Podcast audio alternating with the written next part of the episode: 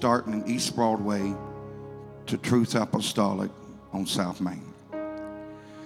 Me and my family preached out to other churches from Star Bethlehem Church for seven years, but had a real strong burden to pastor a church and prayed every day to God to open the doors for that ministry.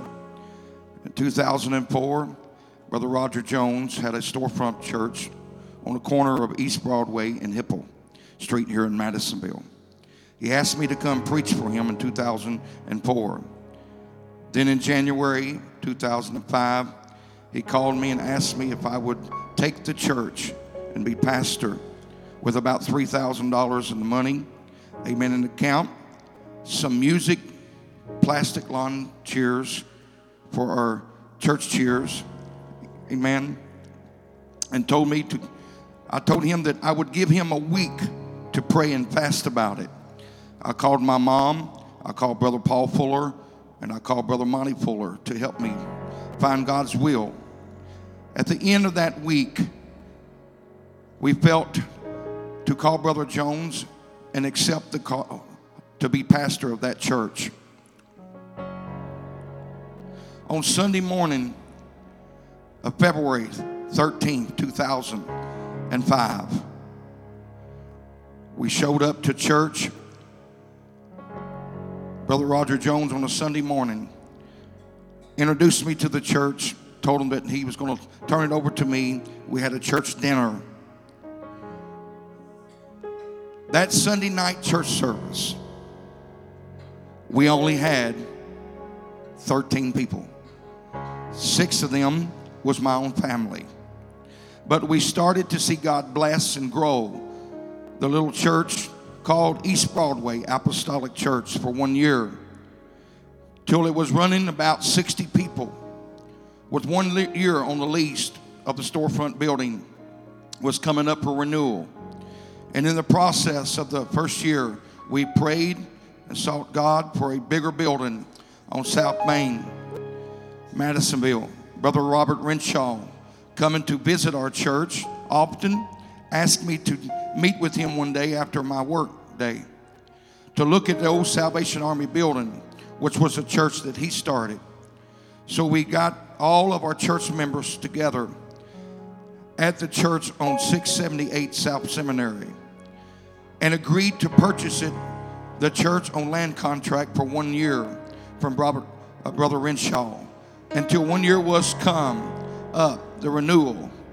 And I've been praying hard for God to help us get a loan I have been to bank, and all the banks told me that we was not established a business until we was in business for five years. We had only about 70 people, but we had pretty good income coming in at the church. So one day after work, I came home, parked my truck in the driveway, walked down the driveway to the mailbox, and God immediately spoke to me and said, Sell your place and buy the church. I questioned God and said, Lord, this is my brand new home.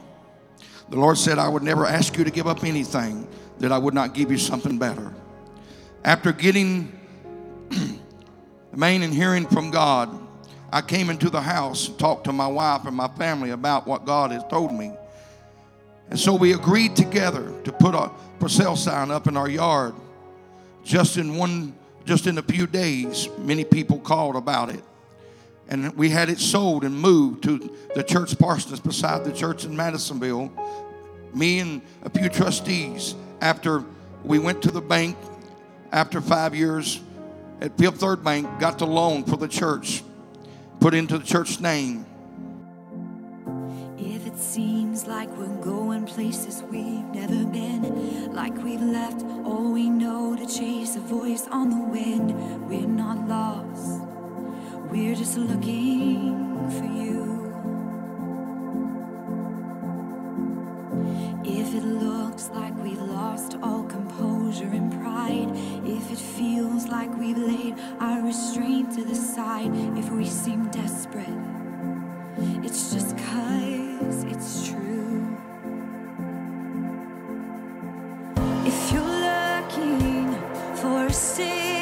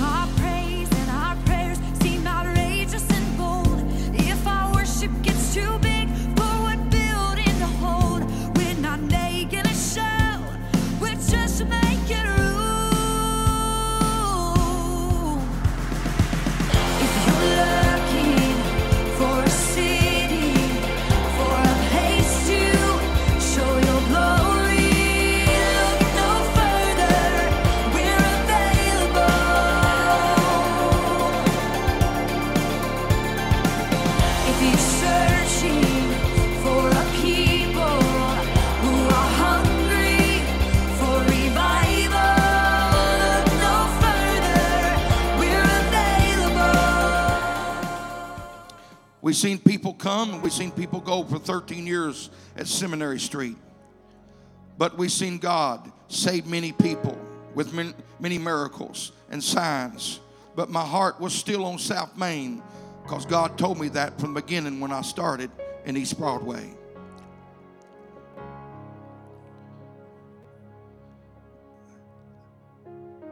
I started pastoring at East Broadway. Then one day, about three years, being at the, at Seminary Street, I was coming by the old Eagles building on South Main, seeing a sale sign up, so I called about it.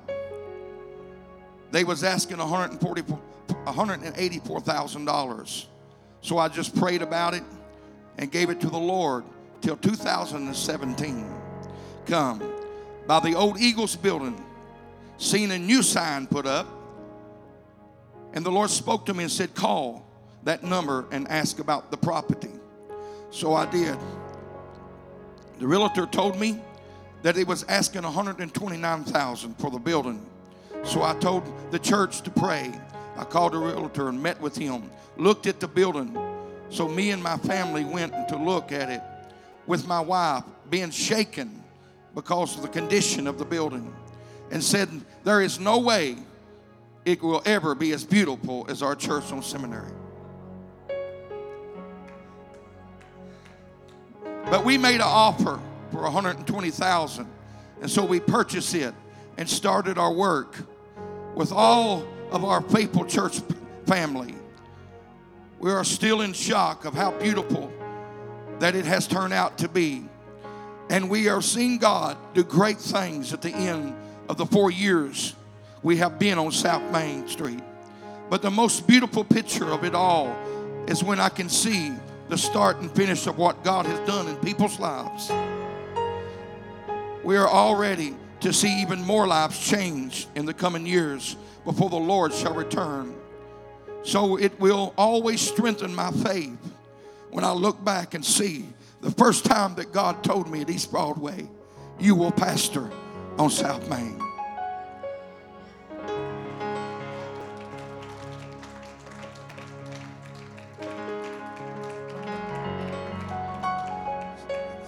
See, there is nothing too hard for God. If we will always obey and put His kingdom first, He will always bless you despite what comes your way. Because if God be for us, who can be against us? In closing, I want to say thank you, Jesus, for all that you have done for us, all the people that you have put in my, our lives that I love and call that are that have called me to do a work in Madisonville on South Main at Truth Apostolic Church. I love you tonight. And I'm here to celebrate 18 years. And I know it's great to look back in the past, but can I tell you something? I believe there are greater things ahead of us that we have not even seen, that we have not even hallelujah, experience. Hallelujah. If we could be able, amen, to come together in these last days, hallelujah, to work in unity and harmony. Every time God spoke to me, He's always made a way. Even when I started this work in this building, most of you will see the pictures. I'm telling you, it looked bad. But now this is a place that we can come and worship the Lord in spirit and truth. This is a place that we can come to fellowship with one another. Hallelujah. To receive, hallelujah, the gift, the grace of God. This is the place, hallelujah, glory to God, that we have seen our children grow up. Hallelujah. And even many in Madisonville and Earlington and the communities around us uh, for the greatest end time revival that we've ever experienced before. When God spoke to me, in one week pastoring that little bitty church in East Broadway that you will pastor on South Main.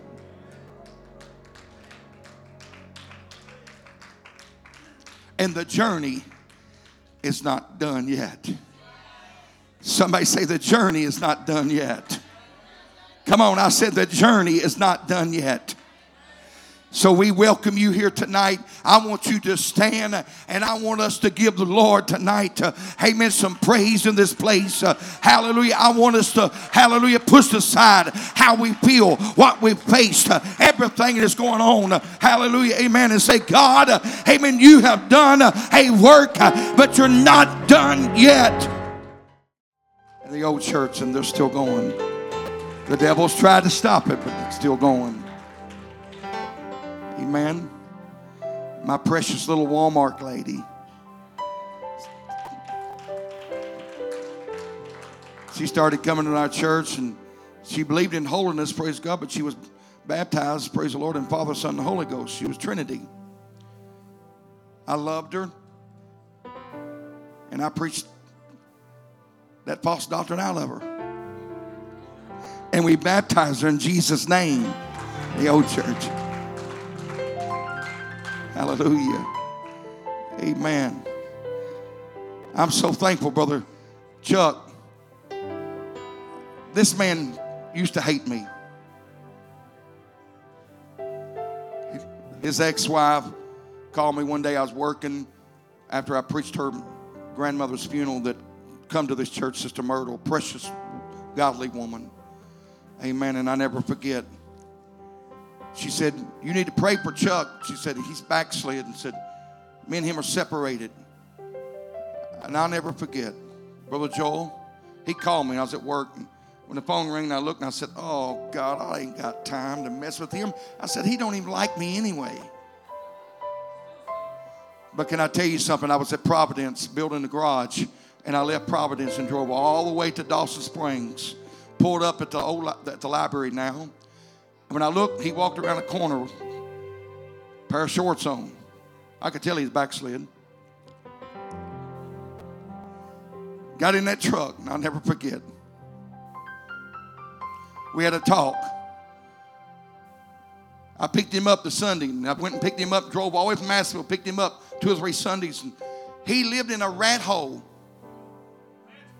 I'm telling you, it was a hole in the ground didn't have nothing. And God has blessed him so much and used him. And he's our outreach director. Amen. Brother William come, praise God for on and off and on and off and until the Lord, praise God, got a hold of him. And now, praise God, he's ministering and singing the praise team. Hallelujah. You know, God works miracles sometimes. Praise the Lord. He even sends, praise the Lord, amen, good guys from the other side of the United States, praise God, to go come and date women in this church. Brother Tom moved all the way down here, praise the Lord, amen. And Now he's a part of this church and appreciate it. Thank God for the Gates family and hallelujah, everything they do in the media ministry. I think I'm gonna tell you something. He ain't just good in music. I mean, media. Man, that guy can cook. He had us over at their house, praise God, this week, fix homemade pizzas. Oh, my Lord, have mercy. See, you understand when you're a pastor, you get the first fruits. Amen. But during the journey, God has brought so many things in my life. Sister Connie started coming, crying and praying about her husband. You know what? Now Jimmy's coming.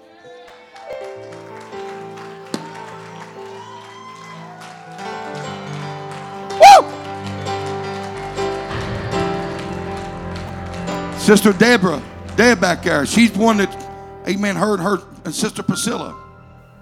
One of the first ones to come, praise the Lord, amen. I, will say this, and you've heard me say this before, but you know, she's a, she's a wonderful young lady. I say young, you're younger than me. We had a little issue and a problem, praise God, in the nursery. How many know nursery class? You're dealing with babies. They don't do no, they don't know nothing but eat and poop. And I could not get nobody to teach that class. She come to me Brother Orten, I'll, take, I'll teach that class. I said, okay, let me pray about it. And I got to talk to my wife. I said, she still smokes. She still wears her breeches. I said, people's going to talk about me. And the Lord spoke to me and said, it's no harm. You'll open the door something for greater. In no time, she quit smoking, quit wearing her breeches, and she's still coming.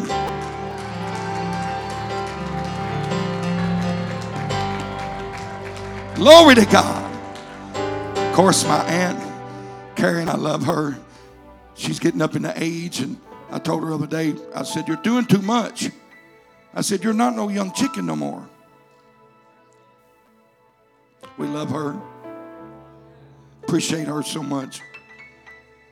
And of course, I could never say enough, praise the Lord, for Sister Alice.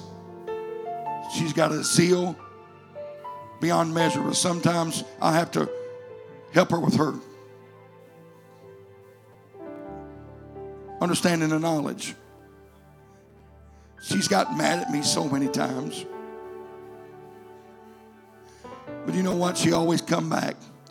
But the first service that I met her and her and her husband, I walked back to shake their hands and to greet them.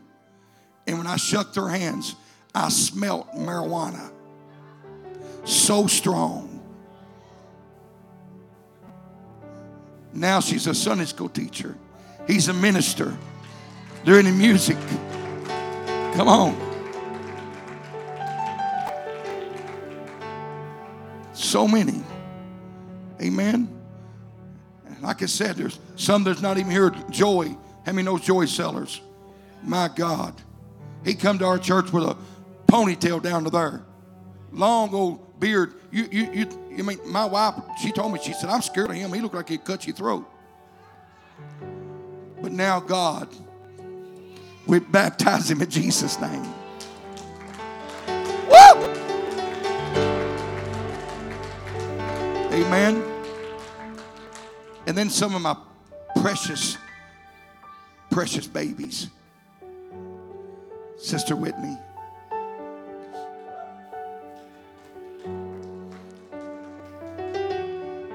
She's quiet, reserved, don't say nothing.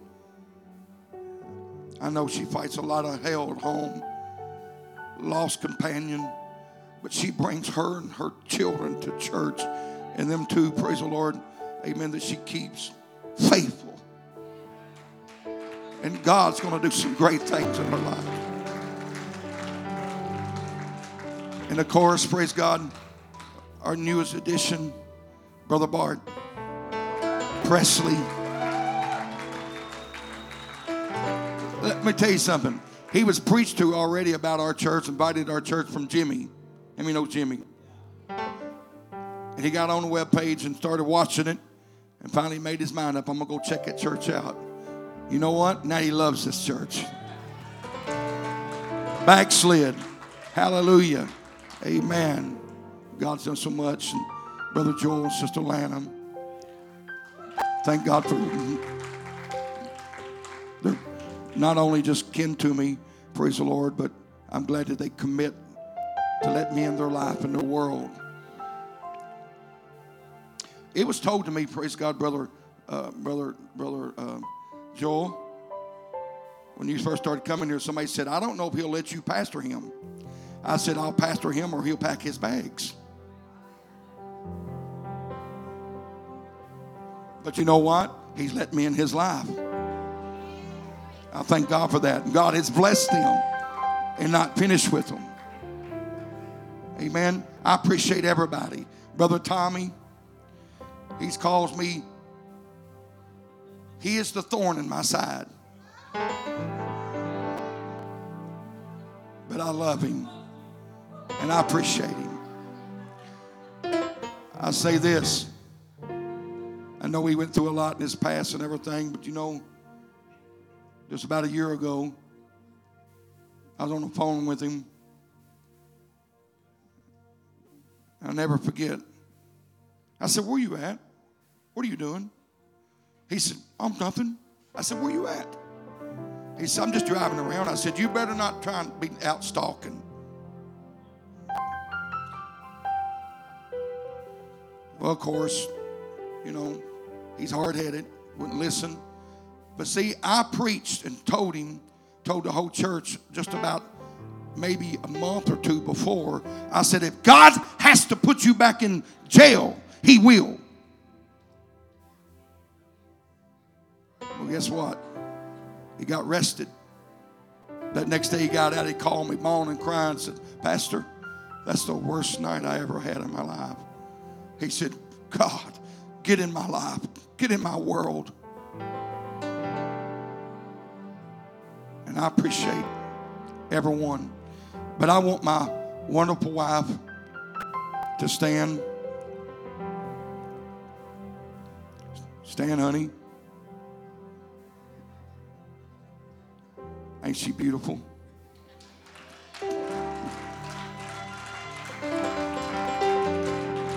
I want my four daughters, and some of them are not even in here, I don't think.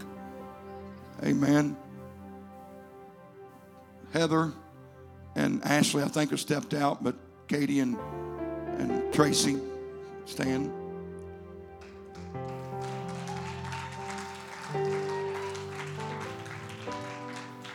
I appreciate my family. I couldn't do it without them. My four son in laws. Let them stand.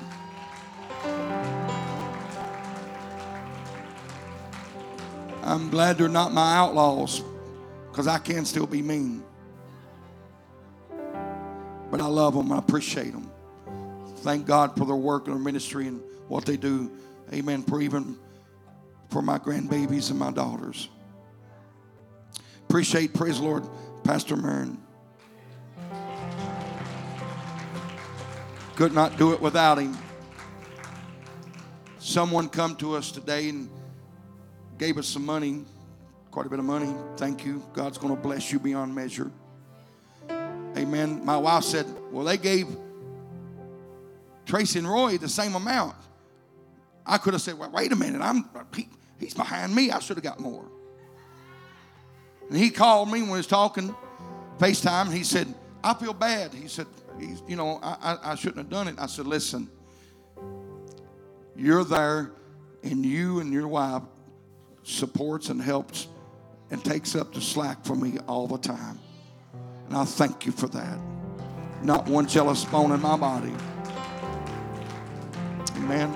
I appreciate, praise the Lord, my family. Amen. You can be seated. Now, where's my wonderful, beautiful grandbabies?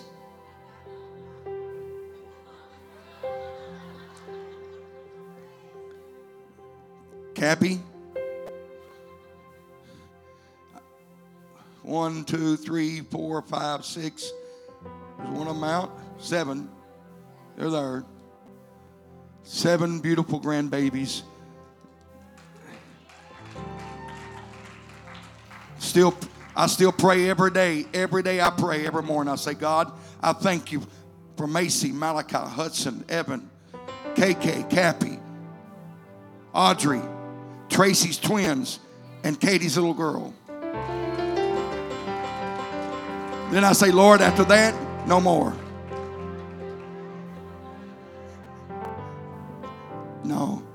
God bless me beyond measure, and I thank God for a beautiful family. Amen. I love you, church. I miss the ones that are not here. I prayed and prayed, and I even come up with sickness this week, allergies, and the weather up and down, up and down. But I thank you so much for being here. This is special to me. 18 years. Sister Bonnie, forgot her. She'd been back hid behind, but John, John is a big old boy. You get behind him, you won't. St- nobody will see you. She come to this church, amen. And you know what? She fit right in it.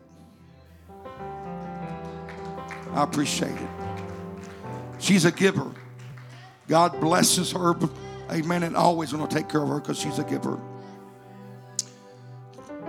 I know that you're not supposed to let your right hand know what your left hand do. We're not bragging that, but you know, I was praying. I told my wife, I said, Sister Bonnie, I feel led that she's going to give us some money to work on this church.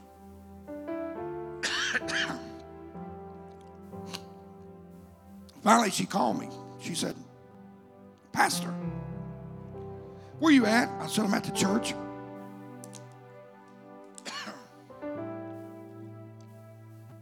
she said, Well, the Lord has told, told me to, get, to give you some money. I said, Okay.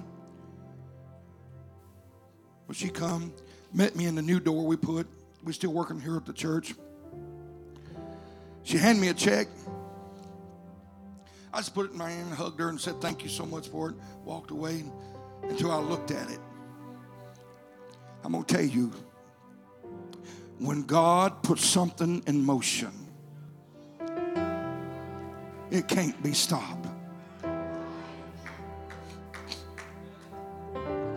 Come on. The devil's fault, but God, we baptized last year 22 people.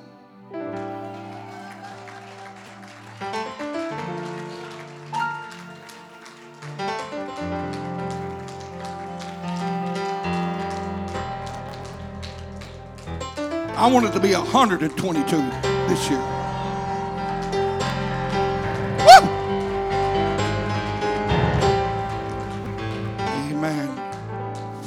Abundance of my heart, I thank you so much for having confidence and love for the Orten family. Thank you so much. Tyler's mother already was coming. Amen. Praise the Lord. She's uh, uh, I'm glad I, I'm glad my grand some of my grandbabies has got good grandparents. Amen. Brother Tim and Sister Pam, praise the Lord. I'm glad I got they got good grandparents. When I look in here and see my grandbabies, praise God, worshiping God, and somebody saying, Well, my God, that's all they think about is church. Well,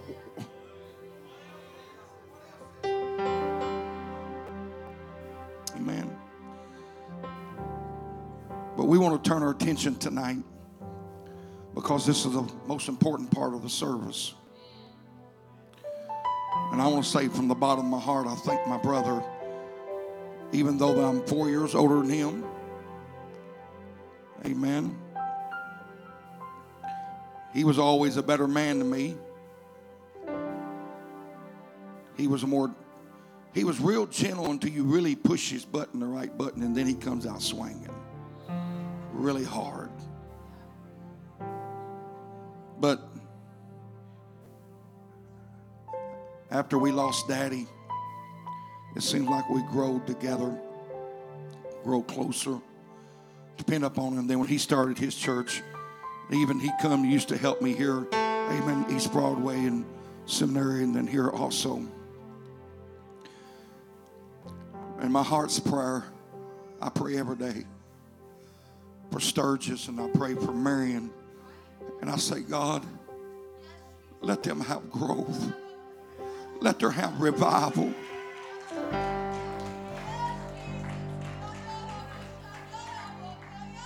God, make a way for him because he deserved more than me. I said, God, where he can quit work and be a full time ministry.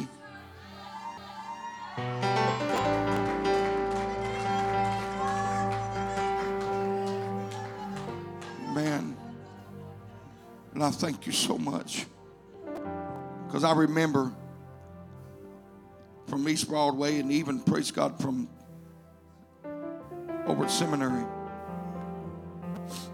a lot of days I didn't we didn't have the money. I didn't get paid. And I'd have to go borrow money and pay it to pay some bills or even use my own bill money to pay church bills. I've done that. But I told God, I said, God, your kingdom will always be first. I don't care how much I got to suffer.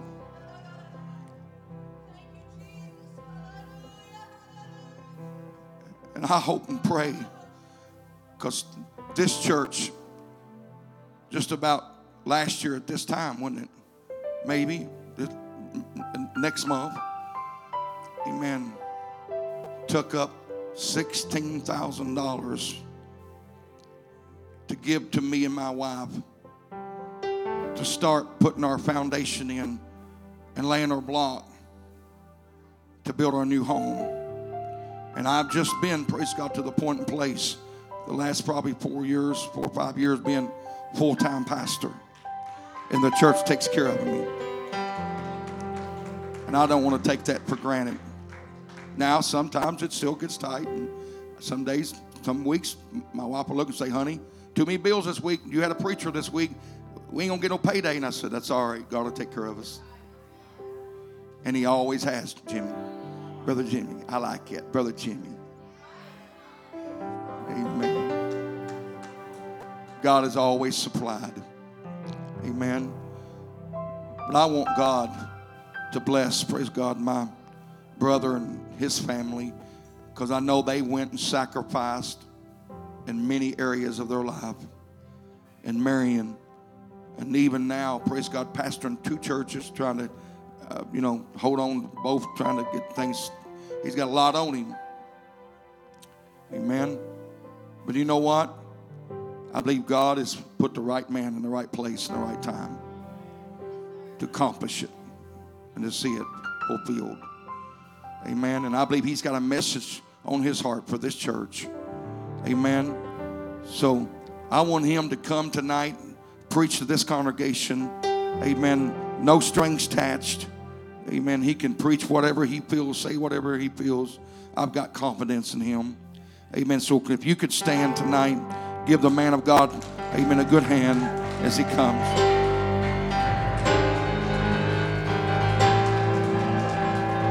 Come on, let's get this to the Lord.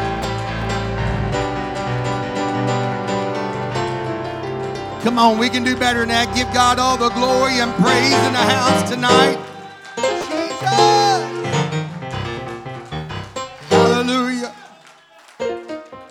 Mighty God we serve. You may be seated for a moment. I'm get quickly through the preliminaries of what I want to say here, but I do want to say I appreciate um, some from Sturgis here tonight, Brother Jay and his family. Amen. Appreciate them so much. God is doing some great things in Sturgis, and I promise you, if it wasn't for that man right there, uh, it would be a what's going on wouldn't be happening. I promise you, he is an incredible man. And I know he's not looking for me to say anything about that. And I appreciate him so very much and his family. And um, I love him dearly. I love my wife. Um, she is awesome. She's beautiful, pure, and sincere. And I love her. Appreciate her so much. Good to have my son Jake in with me. And um, my this is my family back here singing tonight. And uh, they can sing. I love them so much. Appreciate every every one of them I think up here tonight was my my family. Even even even part of my family too. So that's just awesome. And um, I give honor to all the ministry in the house today. And I want to say I appreciate my brother and his passion for the kingdom of God. His passion for the kingdom of God is probably is uh, cannot be matched with too many people. He loves the kingdom. He loves the things of God. He loves this church. And um, I preached my longest revival at that little Broadway uh, building, three nights. I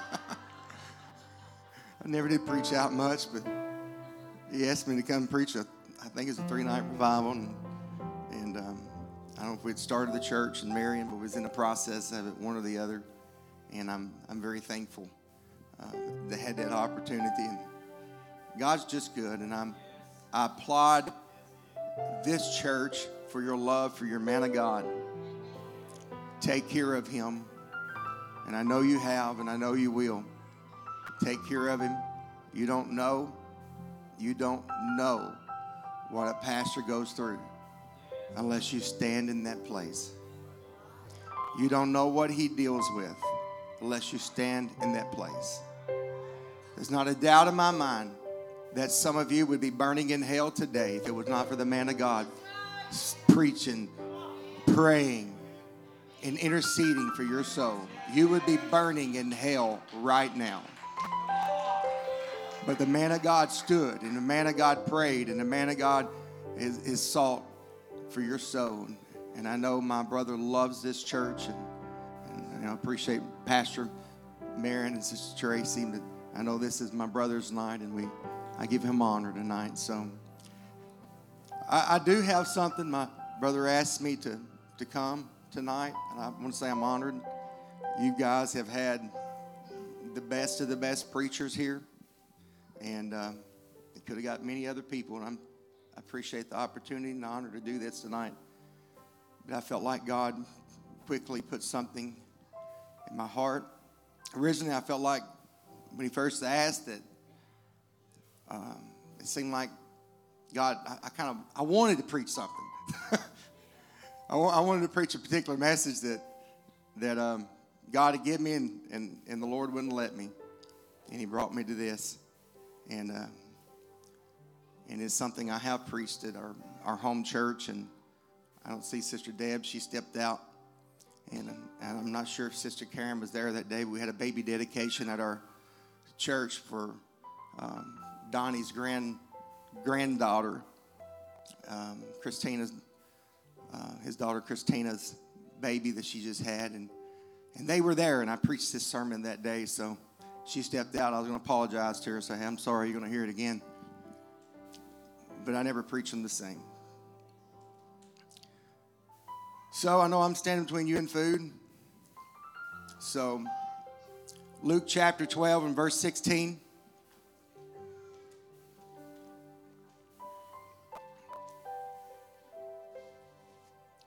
I appreciate all the media and the music. You guys are doing an excellent job with that. And it's it's it's awesome. And um, hopefully, I won't make too many flubs where Brother Gary can make one of them funny videos. And hopefully, I don't do that. So. Enjoy. But I probably will. Luke 12, verse 16. And he, speaking of Jesus, spake a parable unto them, saying, The ground of a certain rich man brought forth plentiful. He thought within himself, saying, What shall I do? Because I have no room where to bestow my fruits. He said, This will I do. I will pull down my barns and build greater. And there will I bestow all my fruits and my goods. And I will say to my soul, So, thou hast much goods laid up for many years. Take thine ease and eat, drink, and be merry. Notice verse 20. But God said to him, Thou fool. Everybody say that with me, thou fool. This night thy soul shall be required of thee. Then who shall be, then who shall those things be which thou hast provided? So is he that layeth up treasures for himself is not rich towards God. For just a few moments tonight, or however long the Lord allows me, I'm going to be preaching to you on this thought don't die as a fool. Don't die as a fool. If you man of God would pray tonight. Your mercy, your grace, Lord. God, I love you. I thank you, Jesus, for your goodness, your mercy, God. Help us in this place, God. In your mighty name, we love you, Jesus. You're worthy.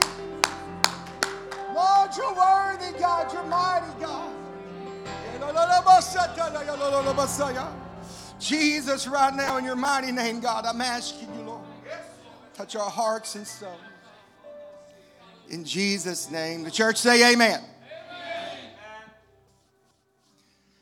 No doubt we live in a hard time. Every day that you awake, the enemy of your soul is trying to steal, kill, and destroy everything within you that is remotely turned towards the things of God. The Bible tells us as much, 1 Peter 5 and 8, be sober, be vigilant, because your adversary, the devil, as a roaring lion, walketh about seeking whom he may devour. John 10 and 10 tells us that the thief cometh except to steal, kill, and destroy. Daniel told us, the Old Testament prophet Daniel said, And he shall speak great words against the Most High, and shall wear out the saints of the Most High, and think to change times and laws. As we close into the last days of this earth, we are in the battle of a lifetime. Brother Joel Hell is fighting for your soul. Hallelujah. Hell is fighting for your soul and everything, praise God, that God is putting on the inside of us. Hell is ruthless. Hell does not care about you. Hell doesn't care about your marriage. He doesn't care about your children. He doesn't care about you having any financial security. He doesn't care about anything about your life. He doesn't care at all. He, he wants you divorced. He wants you bankrupt. He wants you to he wants you in, in misery. He wants you in torment. He wants you, praise God, living every day in depression and anger and hatred. He hates you. He hates God. He hates everything everything about the kingdom of God. He hates us. He hates what's going on here tonight. He hates the fact of a man of God has been in one place for 18 years, hallelujah, preaching the word of God. He hates it, hallelujah. He hates anything, Brother Jay, about the kingdom of God. He hates that you're sitting here. He hates it when you read your Bible. He hates it when you kneel down and seek the face of God. He hates it when you lift your hands to magnify the praise God, to magnify the Lord with praise. He hates hates everything about the kingdom of God. He is ruthless. He doesn't care about your soul. Sister Kim, the only thing he wants for us to do, hallelujah, he wants to steal, he wants to kill, and he wants to destroy everything about us.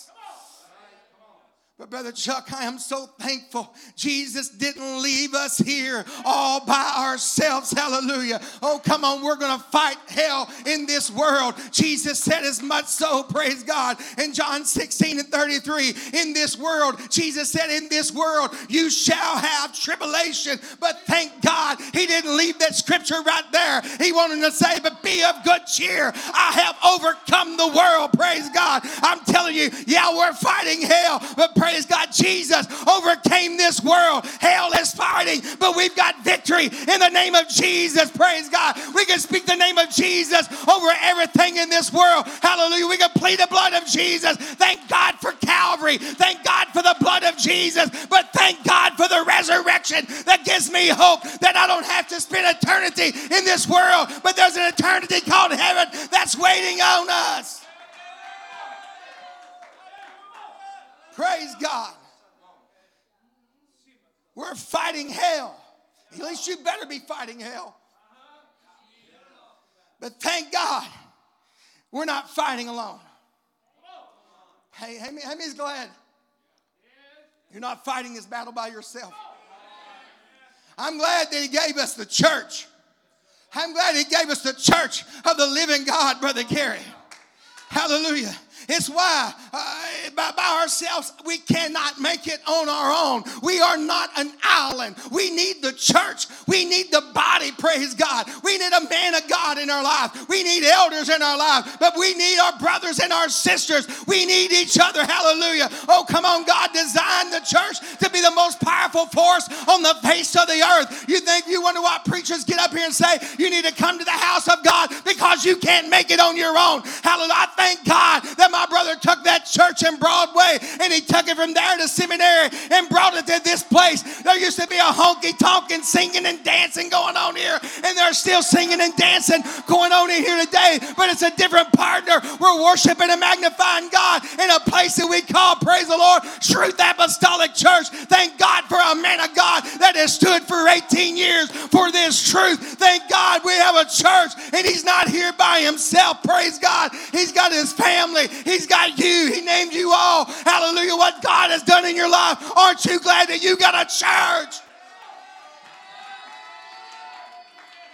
Jesus looked at Peter and said in Matthew 16 and 18, He said, I say unto thee, Thou art Peter, and upon this rock I will build my church, and the gates of hell shall not. Everybody say that, shall not it shall not prevail against it. And I will give unto thee the keys of the kingdom of heaven. And whatsoever thou shalt bind on earth shall be bound in heaven. And whatsoever thou shalt loose on earth shall be loosed in heaven. Hallelujah. I'm telling you, God has given us a mighty, powerful uh, ally in our world. It's called the church of the living God. I don't understand why anybody don't want to be a part of the church of the living God. It's the greatest power on the face of this earth. It's the greatest thing in this world. It's the church of the living God. Hallelujah.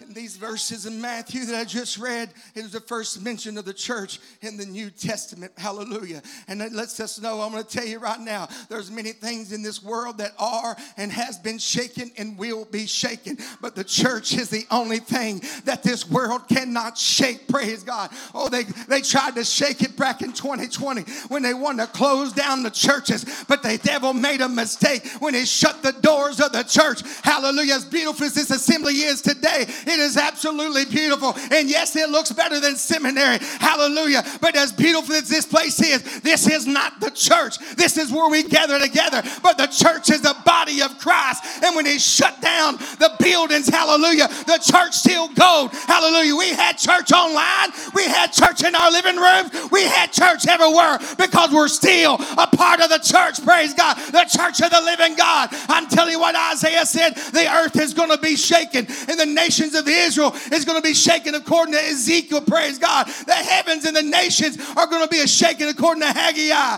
And everything that can be shaken will be shaken according to Hebrews chapter 12. But there's one thing that's not going to shake, and that's the church of the living God. Hallelujah. The gates of hell will not prevail against the church of the living God. We're not just a select few, praise God, but we are peculiar people, a chosen people. We're not just inclusive, but we're inclusive, praise God. And we're come together as a body. We are the church of the living God.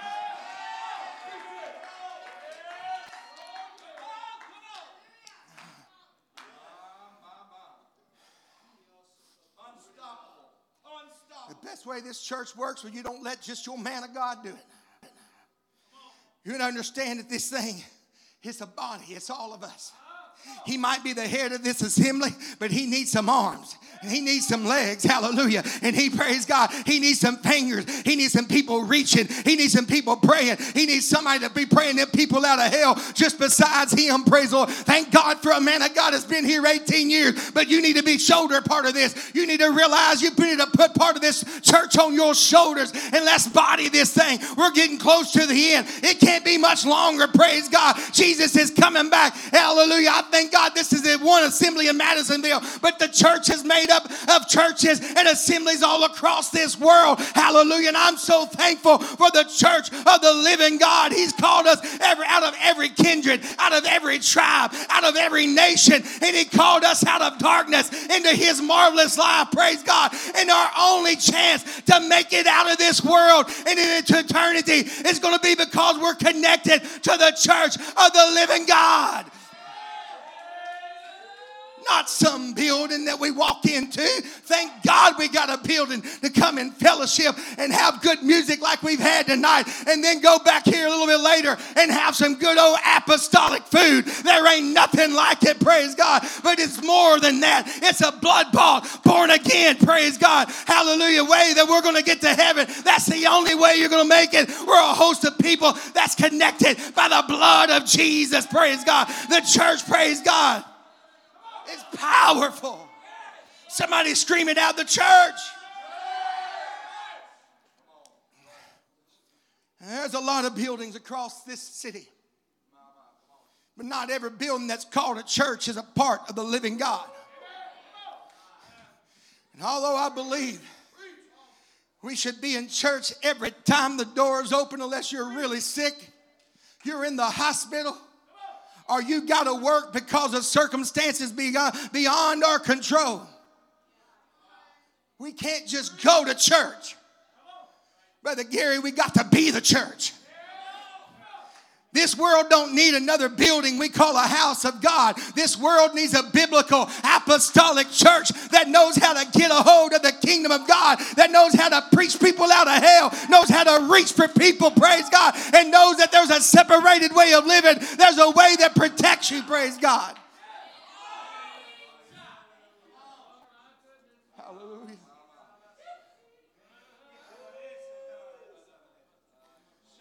Oh, listen to me. They tried to shut us down, but they couldn't do it.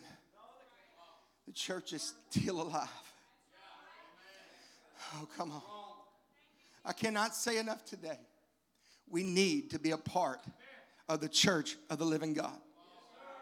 Not just to say, I'm a member of Truth Apostolic Church, but I'm committed to the kingdom of God. And I'm thankful that I go to Truth Apostolic Church because they preach truth. There's a man of God that loves me. There's a family that loves me. There's a church that loves me. Don't die as a fool.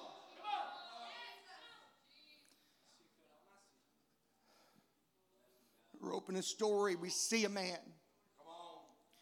that was blessed of these worldly things. And he said, What am I going to do with all I have? I know I'll build bigger barns. I'll, I'll, I'll, I'm going to make things greater in my life. But the Lord said, Thou fool, tonight your soul is required of you. To be honest with you, the Bible cautions us about calling anybody else a fool. Jesus said so in Matthew 5 22. But however, the Bible does not use the word fool quite often. We see the word fool used often though, in the wisdom of Proverbs and Ecclesiastes. These two books use the word over two thirds of the time that you will find it in the Word of God. In the King James Version, the word fool occurs those, in those two books 71 times.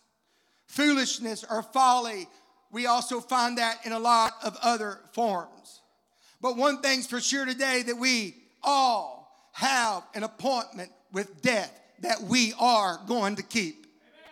Hebrews 9 and 27 says, It is appointed and the man wants to die, but after this, the judgment. So we all, unless the Lord comes back and takes us, are going to find a way to the grave and we're going to die. So the question that we need to ask tonight to ourselves is what state will we die? In what place in our life will we die? And unfortunately, uh, Brother Tim, it would appear that many people are going to die in sin. It's not God's will that any should perish and die without him. But my, my brother, you know, there's so many people that's going to die lost. And unfortunately, uh, there's going to be some, even amidst us here tonight, that may die lost and without God.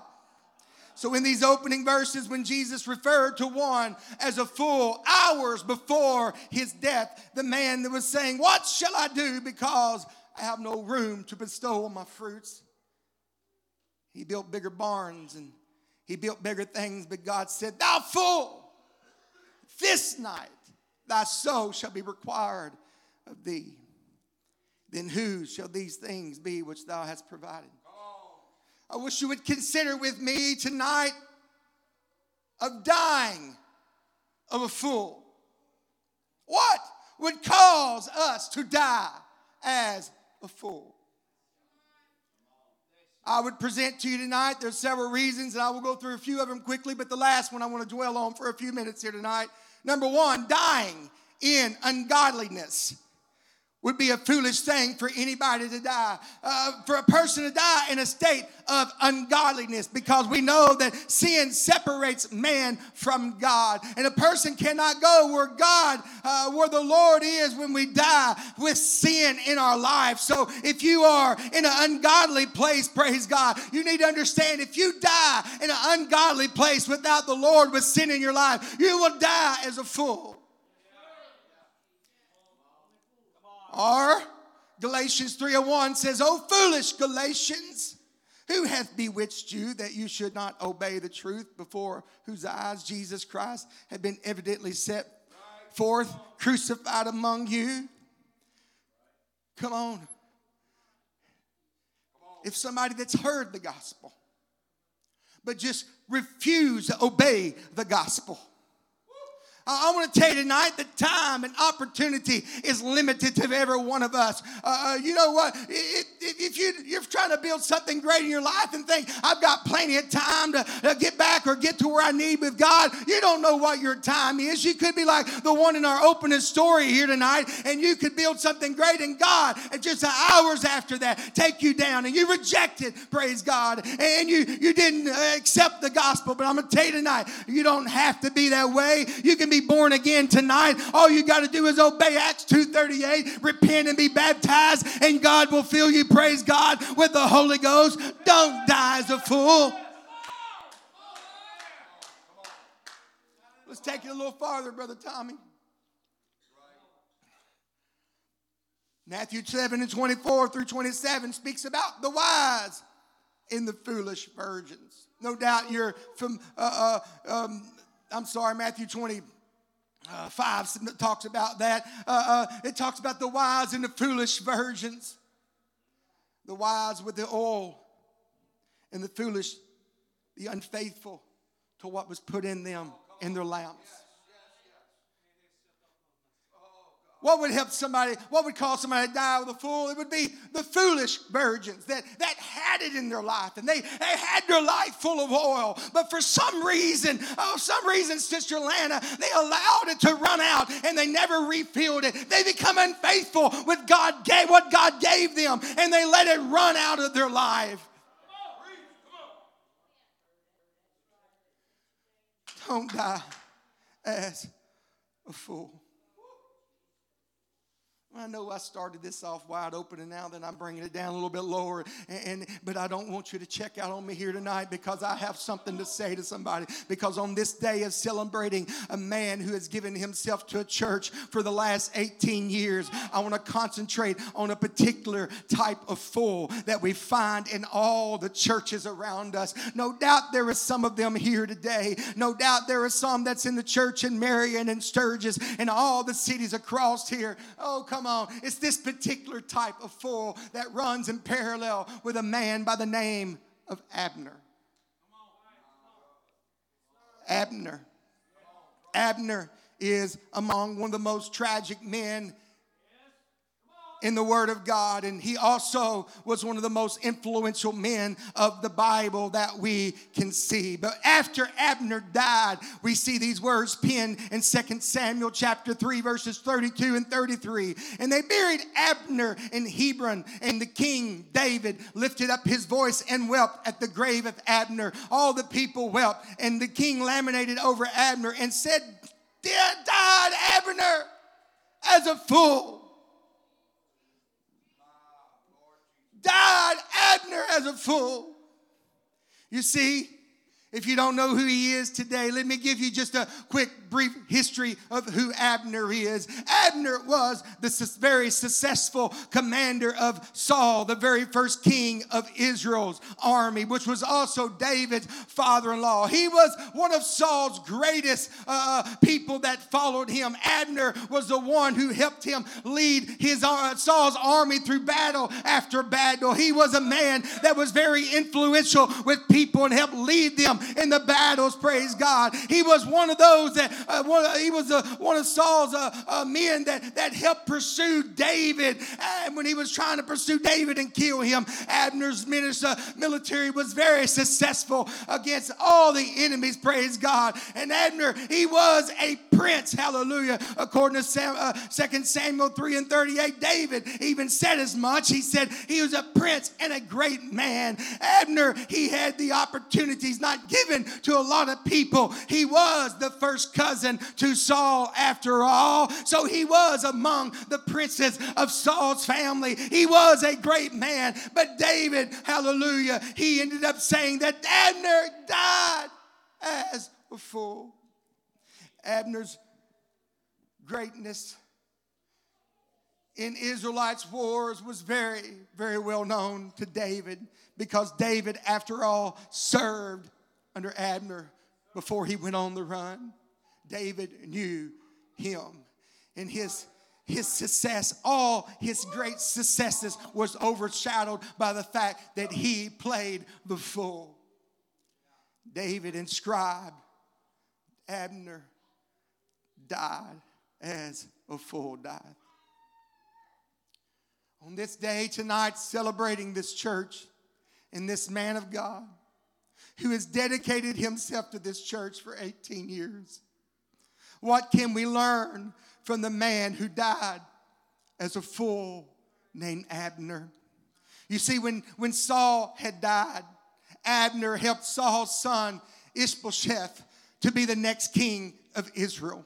For, oh, for seven years, Abner was Ishbosheth's uh, uh, leading man in their military, but all of a sudden something happened that upset Abner with the Ishbosheth, and he realized, how, you know what, he is not the man that needs to be over Israel in the split uh, in the split kingdom. And Abner withdrew his uh, uh, support to uh, Ishbosheth, and he went and he turned to David, and he, he he went to David and he talked to him, and he told he told David, he said, David, I will help you bring all the kingdom kingdom back together. And see, remember, he's a very influential man. And he said, I'll help bring all the kingdom back together to you because after all, you are the man that Samuel anointed to be the king. Hallelujah. So David and Abner, they came together and they reached an agreement. And with this agreement uh, in his hand, Abner spoke on the behalf uh, uh of, of all the leaders. And the first thing he done, he went to the tribe of Benjamin, which was the family of Saul and the present king of Ishbosheth at that time. And he gained the support of the tribe of Benjamin. And it was so important that he got them. But he got them to come from Saul's side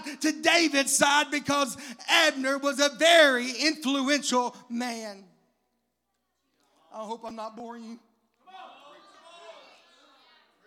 Don't let me lose you here for a few more minutes talking about who Abner is, because if you don't know who he is, you're going to miss a very important part tonight. But David, who had been anointed by Samuel the prophet of the tribe of Judah, he was anointed by uh, to be the king of Israel. And Abner, he had won battles, and Abner had helped establish kings and kingdoms. Abner, praise God, understood people. Abner got things done. Abner knew how to gain influence. Abner knew how to use his influence to accomplish uh, whatever objective that he wanted to accomplish. And where Abner went, other people followed him.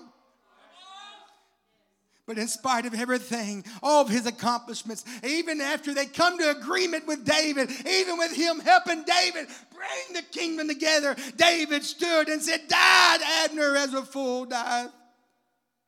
You see, near the end of Ishmael's seven years of reign, there was a battle that happened between David's mighty men and uh, Ishbosheth. And as David's mighty men began to win the battle, all of a sudden something happened to Abner that he had never seen before. He was losing the battle, and all of a sudden Abner began to flee from a battle. He, Abner was usually a winner, and, and, but on this day, with the with, with the host of David's mighty men that he had, Abner found himself running and fleeing the battle. But there was a young man by the name of Ashiel, one of David's 30 mighty men that was in this battle. Joab, David's military leader, was the brother of Ashiel. He was the oldest brother. And when Abner fled the battle, Ashiel began to pursue him. And the Bible says that he was light of foot, he was very fast, he was quick, and he began to pursue after Abner. Ashiel, he was young and he was fast, but he was a novice compared to the warrior and the graying man that Abner was. And Abner could not outrun Ashiel till finally Abner began to, he reached, he knew who he was.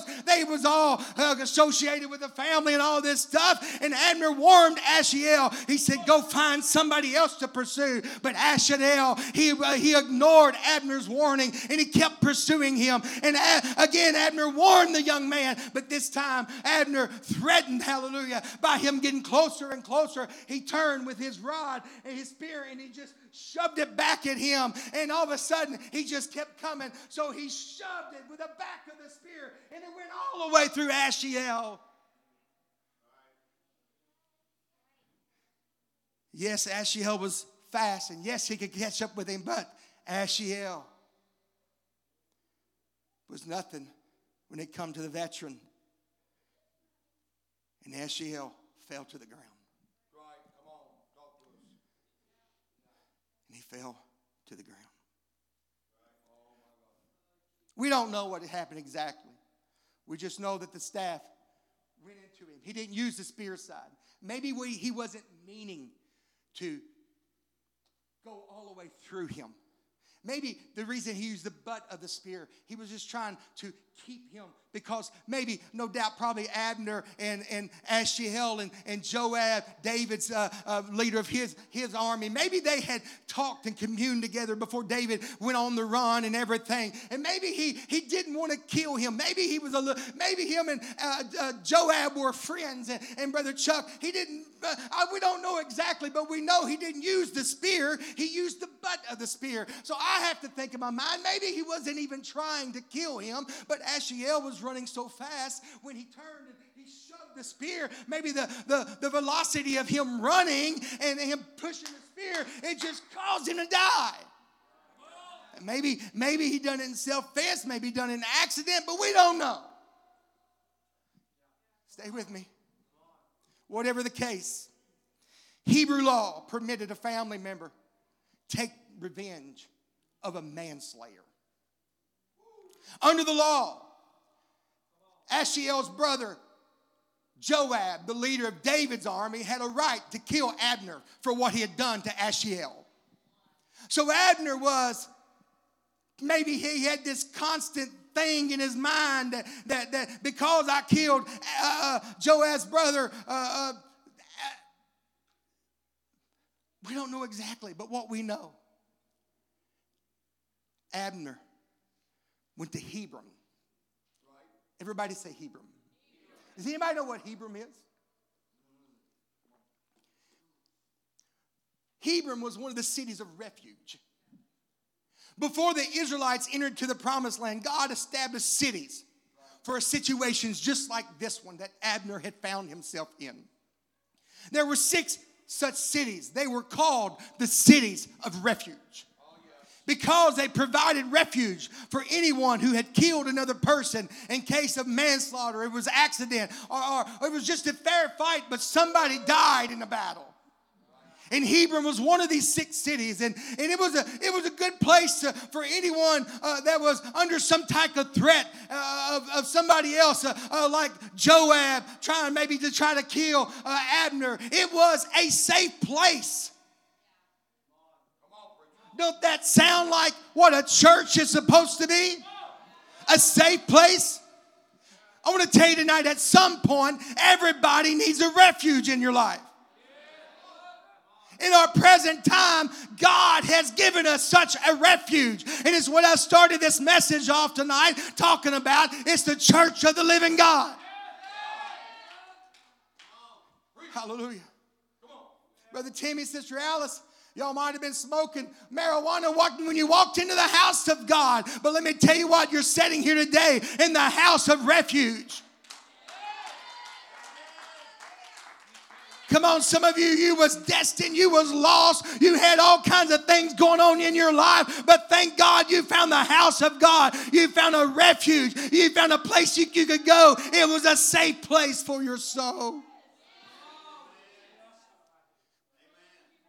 Brother Chuck, these six cities of refuge that characterize the church the blood bought, born again church that provides a refuge for our hurting soul. Aren't you glad that God has put a city of refuge in Madisonville, Kentucky? We call it Truth Apostolic Church. Aren't you glad that God called a man like Michael Orten to pastor this refuge of this church? Hallelujah. The church, hallelujah. I'm thankful for the church of the living God. I'm thankful for a place that I can go and I can feel safe. The church in Marion. Uh, to be honest with you, it has struggled over the last several years. Yes, it has. But now then, we have a core group of young people that's coming to, to the church in Marion. We've still got uh, two or three adult families that come, but the mass majority of the church that we have there uh, uh in Marion Hallelujah. It is some young people that come to the church and, and they are wild and they are crazy. And one of them broke a clock at the church the other day, kicked their shoe off and went flying up and hit the clock and knocked it down. But, but let me tell you what, you know why they're coming there? Because at their homes, it's split homes and they don't they don't have food and, and some maybe their parents don't don't seem like they care about anything that they do and they let them get they let them get tattoos and they let them they buy them vape and they buy them alcohol, but when they come to that church in Marion, they know it's a safe place. They know that there's somebody that loves them. They know that there's somebody that's going to love them in spite of their mistakes, love them in spite of the issues they're going through. They know it's a safe place. The church is a much better refuge than Hebron. Hallelujah. And if you've not already done so, it would be a good time to come on into the safe place. I know the church is imperfect, it's an imperfect refuge. But we serve a perfect God. My brother stood here tonight and he told you how he hasn't made all the best decisions. He hasn't done it all exactly right. As a pastor, I understand that. I haven't made all the best decisions. I've messed up a lot. I know the church is made up of imperfect human flesh. And I know as a pastor, we don't, we don't always do our best. But there's any consolation, neither do you as a saint of God. But the church, in the church, there's safety. In the church, there's healing. In the church, there's deliverance. In the church, hallelujah, we can make it to the other side in the church. Brother Christian, as, as Brother Larry Booker said, he said this. He said, In Noah's boat, there was a lot of mess with all those animals, and it stunk really bad. But, it, but any day that is stinking in the ark is better than the outside of that ark. Yes, it's a mess in the church. Yes, we have drama. Yes, we have issues inside the church, but it's the safest place in this world, in the house of God. Oh, come on, hear me today. We ain't got it all together, but those of us who love the house of God, it's always better inside the church than outside the church.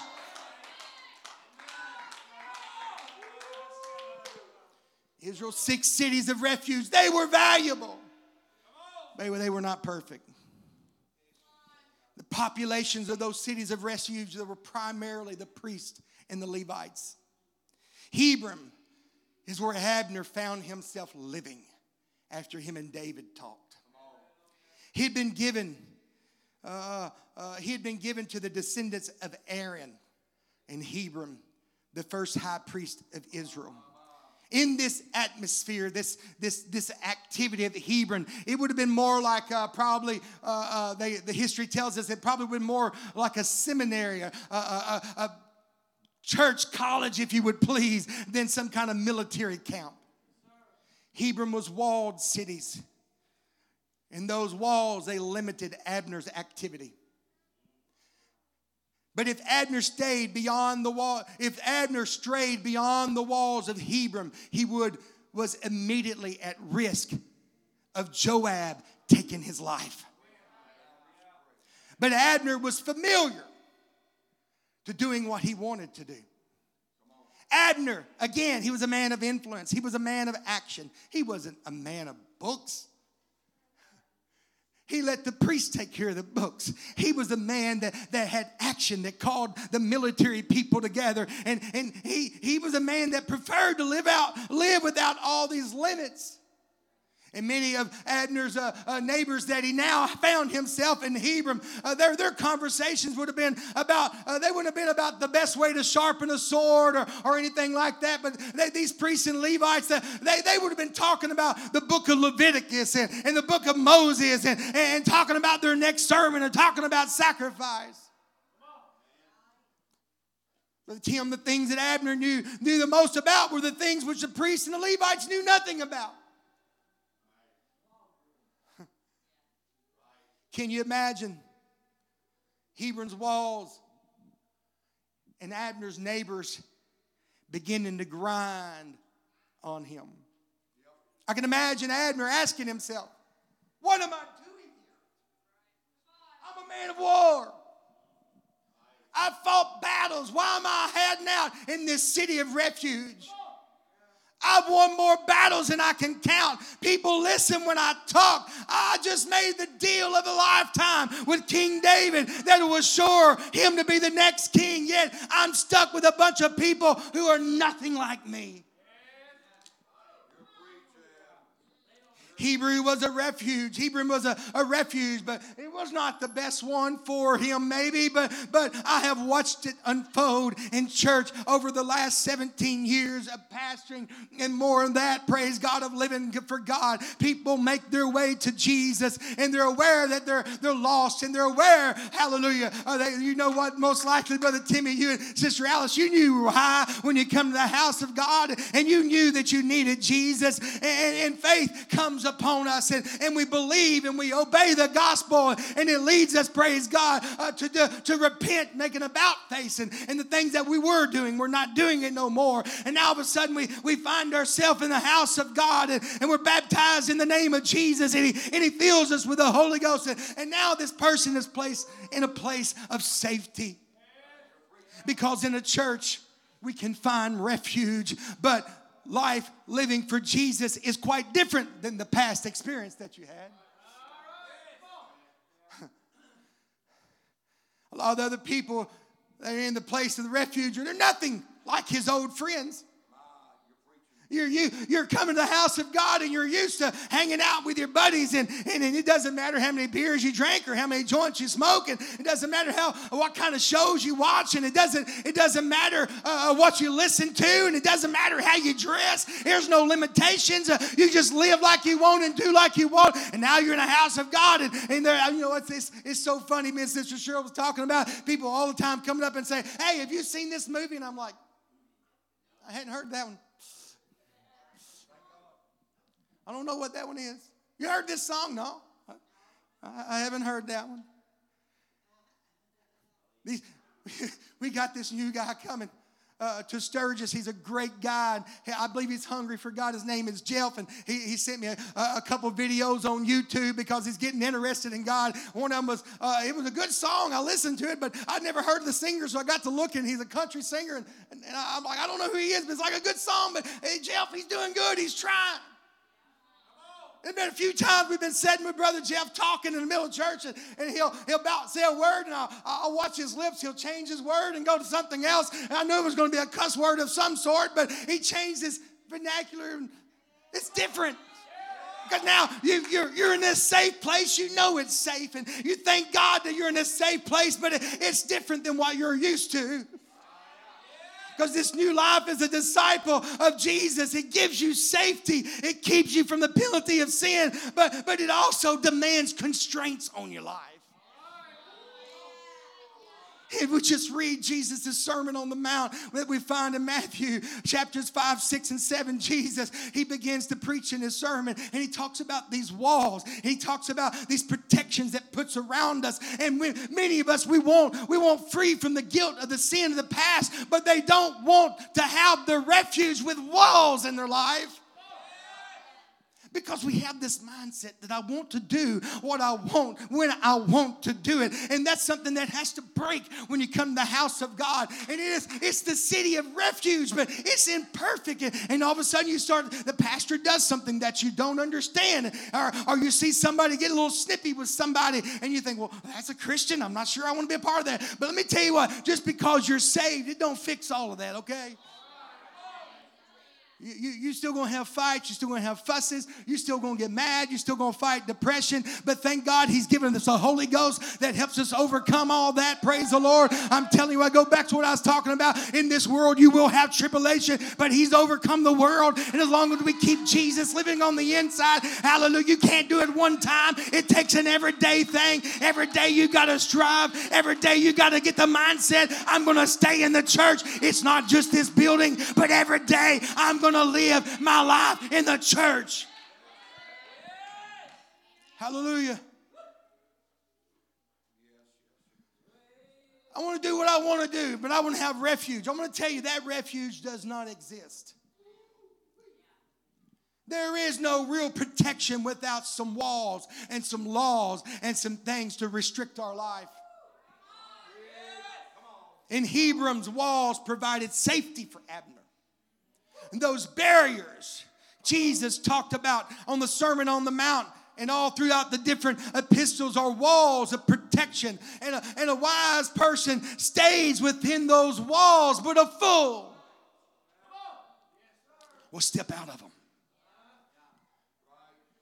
You see, after David and Abner had their talk, Abner went to the city of Hebron. Joab, the oldest brother of Ashiel, was not there when Abner came to make the deal with David. When Joab returned, somebody told him about Abner coming and visiting. Somebody told Joab about the agreement that David had made with Abner. And Joab didn't receive it very well. Joab became very upset. He was very adamant, he was very critical because Joab did not trust Abner. And now Abner will be fighting alongside of Joab. The same man that killed Ashiel, his brother, was likely to become a very important man in David's army now. So it wasn't long before Joab sent some men to Hebron he sent some men to the city of refuge with a message. And in the contents of this message, we don't know exactly what was said, but Joab's message seemed to have some type of invitation in there for Abner to meet Joab at the gates of the city. We've got to remember that Abner had just met David. So Abner he, he probably, you know, he throwed all his support to David and now as king and, and, and to unify this. So Abner had, he, he, he had, had uh, traveled uh, with all these people, talking to them, bringing people together. So maybe at this point, Abner. He was, he was David's ally, not his enemy. enemy. Abner was backing, was very valuable to David. So Abner might have thought his new alliance with David could cause a reset button, Brother Tyler. And it's really supposed to, okay? When you become a child of God, it's supposed to reset everything. You don't have no enemies no more. Matter of fact, your enemy ought to be the one you're praying for. Not just, not just the ones that you love. We, we need to be all right with anybody that walks through them doors because this is a place of refuge. Everybody needs a refuge. But since David had been on the run from Saul, Abner, and Joab had always been on opposite sides. Abner supported Saul, Ishbosheth, and Job. Joab had supported David, but now the two men were both supporting David. They were on the same side. So Abner, no doubt, he probably imagined in that this new alignment with, with David, that, that maybe he had taken any problems that he had with Joab because he had killed his brother Ashiel. And Abner may have thought David told Joab, now go over to the city of Hebron and I want you to sit down with Abner and I want you to have some kind of military strategies with him and talk about the military planning. We don't know the contents, but what we do know that Abner welcomed the message and he went to the gate and he met him.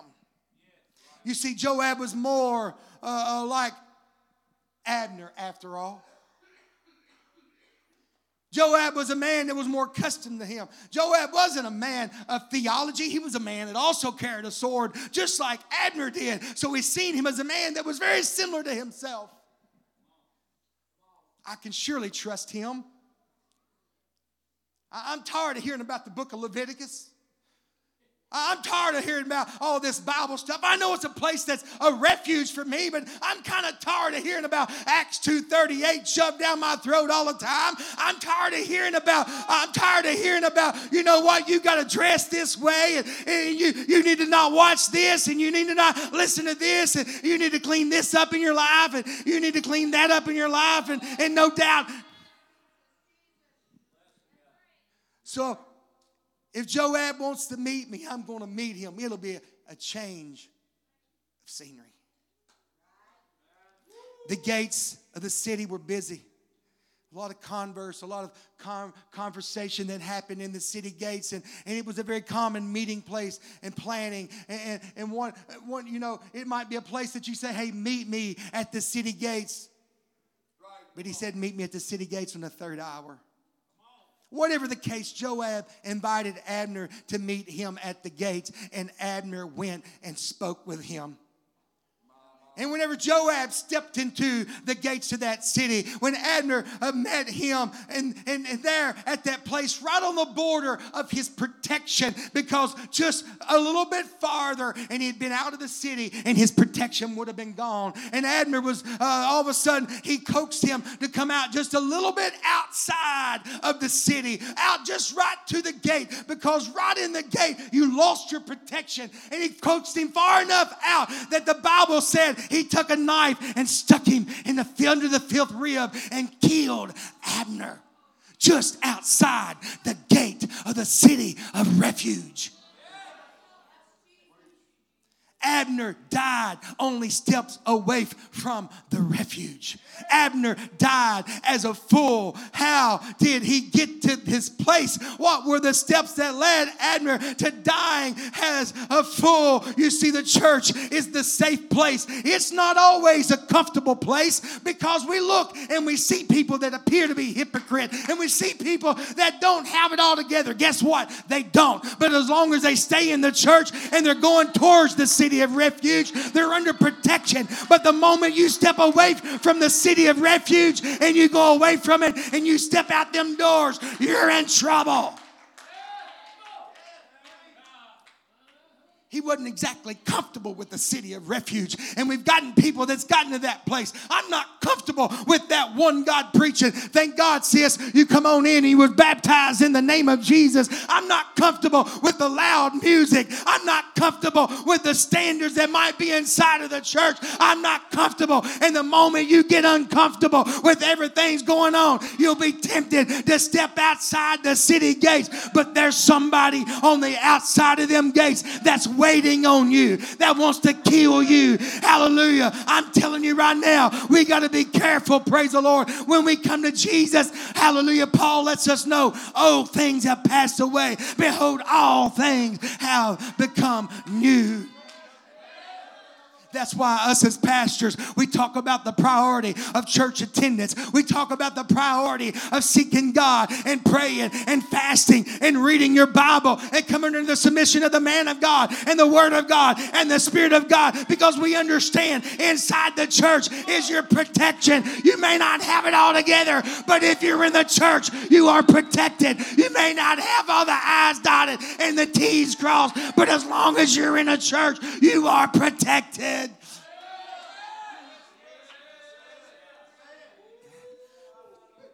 Abner stepped outside the protection of Hebron, assuming that Joab's motives was pure. You hear me today? That old buddy that's calling on you, want to go hang out. You can't do, oh, come on. You can't just think that his motives are pure. Instead of him, instead of you going out and meeting him, say, hey, buddy, if you want to hang out with me, we're having church this Sunday night. We're having church this Tuesday night. We're having prayer meeting, praise God. Why don't you come meet me in the house of God? Because I can't afford to step outside the gates because outside I don't want to die as a fool. Just steps outside of the gate. Oh, come on. Abner died as a fool. Ah.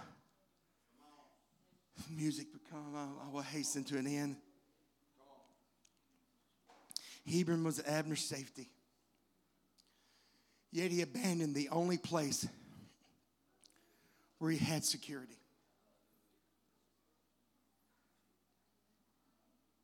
The only place. You got to stay safe with where you go, what you watch. You got to protect your morals. Don't assume that your bad behavior won't have consequences. It always does. Because that one step, that one step, that one decisive, fatal step might cause you to die as a fool.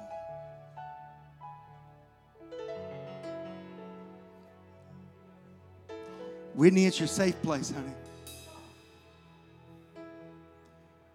You may, you may walk outside of this place and have to go back home and fight some hell. This is your safe place.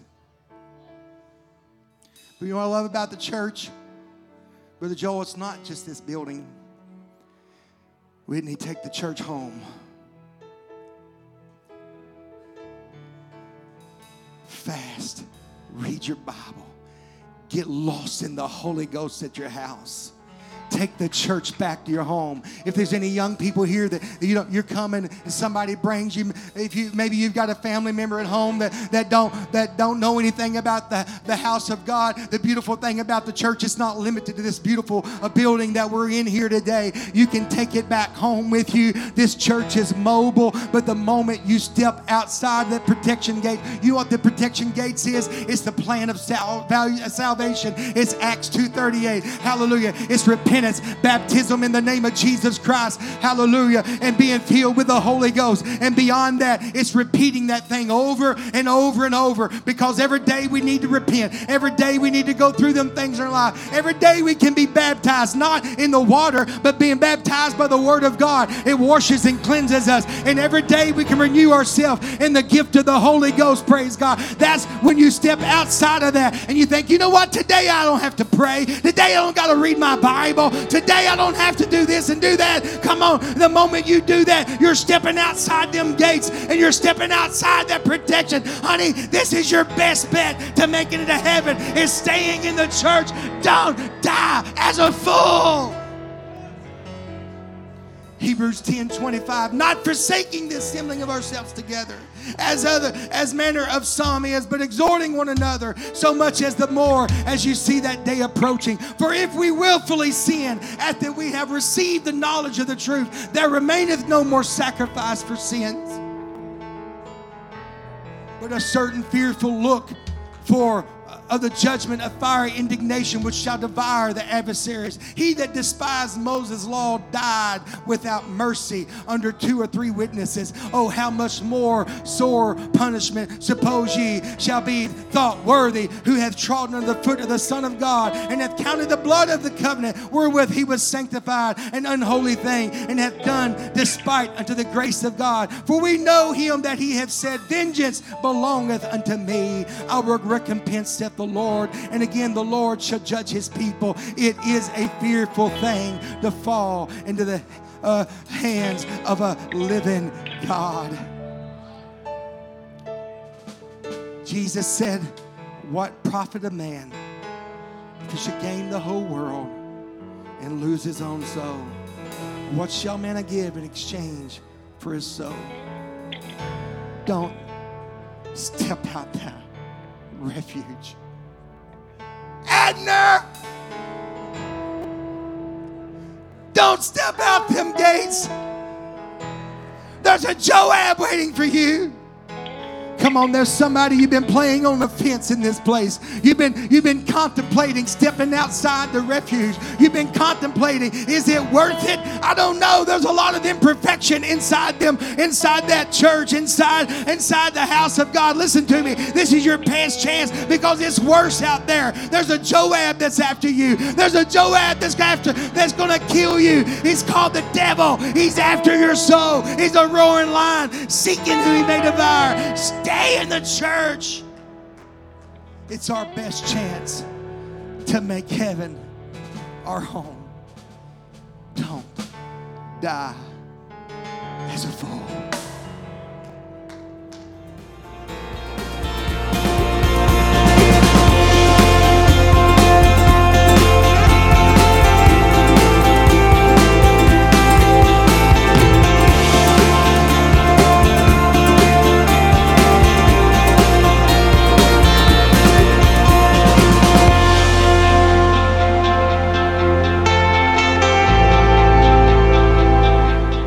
Thanks for taking the time to take in today's program.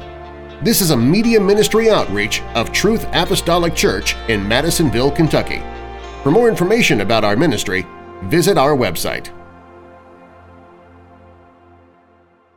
We're doing Trying our best, praise God, to put it all out, amen, out there on every platform we possibly can. Hallelujah. And I'm glad because the world, uh, hallelujah, amen, needs to know that what I have, uh, amen, is being filled with the Spirit, uh, amen, can change their life.